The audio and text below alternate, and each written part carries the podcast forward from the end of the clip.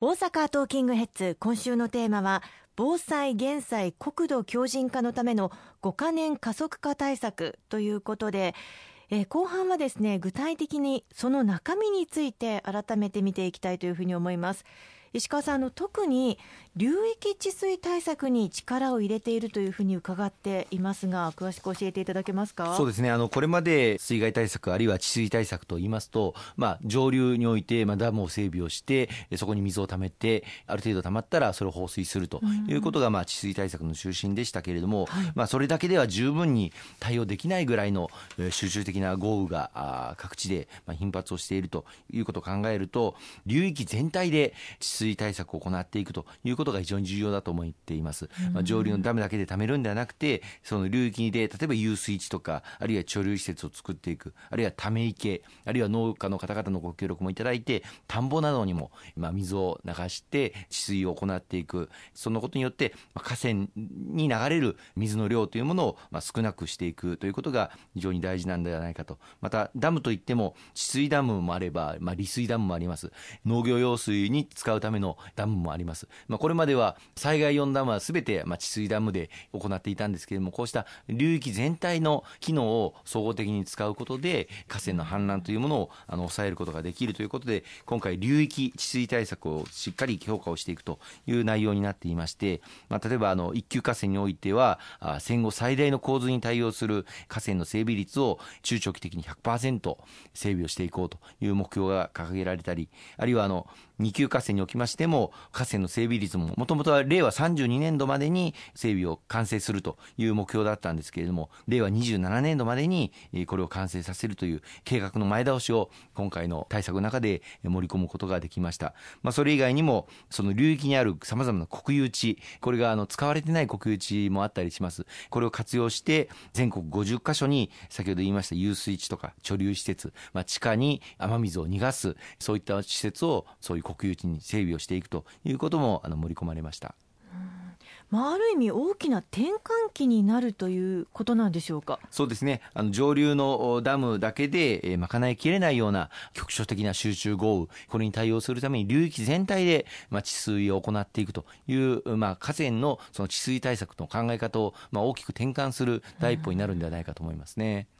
あの大阪におきましても今茨城市にあります相川ダムの建設が進められています。これもあの実は1967年というまあ随分前になるんですが、はい、北雪豪雨というものがあの発生をいたしまして2万5000戸を超える住宅が浸水被害に遭ったという経験を踏まえてこの相川ダムの建設工事が始まりそして30年以上かけて整備が進められてまいりました、まあ、途中あの民主党政権になった時にはこのダムの建設についてストップがかかり関東地域でもヤンバダム、これが取り上げられましたけれども、整備を進めるべきかどうかということで、整備は若干遅れたんですけれども、はい、いよいよこの相川ダムの完成があの来年に迫ってまいりました。先日もあの赤羽国土交通大臣、現場に来ていただいて、今の建設状況、つぶさに見ていただいて、来年の完成に向けた力強い取り組みを後押しをしていただくことを確認できたんですけれども、あのこれまでずっと、まあ、歴代の公明党の国土交通大臣が、この相川ダムの整備について力をあのいただいてまいりました。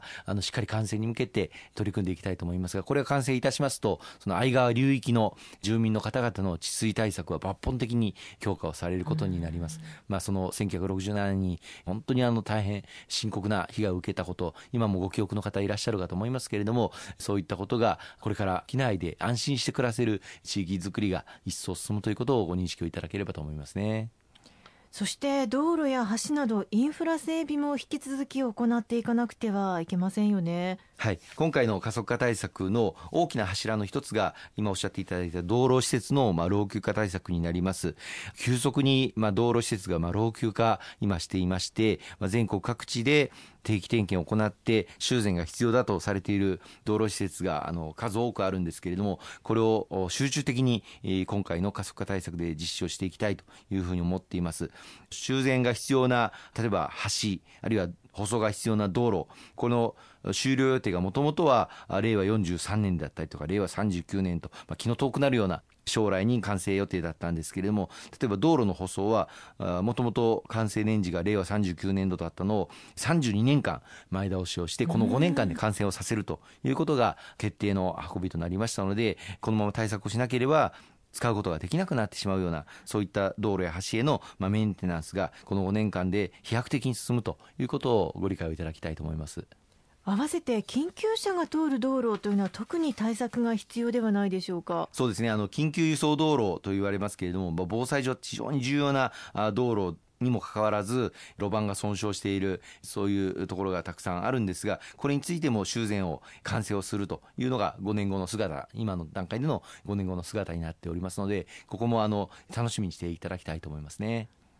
それから前半に少しお話しいただきましたけれども学校自体の耐震化は進んでいるんですが非構造部材の耐震化まで進めていかなくてはいけないということですよね。そうですね。あの今回のあの大きな柱のもう一つとしてこの公立小中学校の老朽化対策をさらにあの進めることになりました。この非構造部材、まあ、天井とか照明とか脆弱な部品についても耐震化を進めていくということになっています。合わせて今老朽化しているあの公立の小中学校も非常に多くてですね、築45年を超えたあ学校の老朽化対策というのが、まあ、喫緊の課題となっていますけれども、これをこの5年間力強く進めることによって、対策を完了する目標年次を2年間前倒しをするということになります。これはあの5年ではなかなか終わらないんですが、令和10年のまでに終わらすということが、今回の対策の中で盛り込まれました。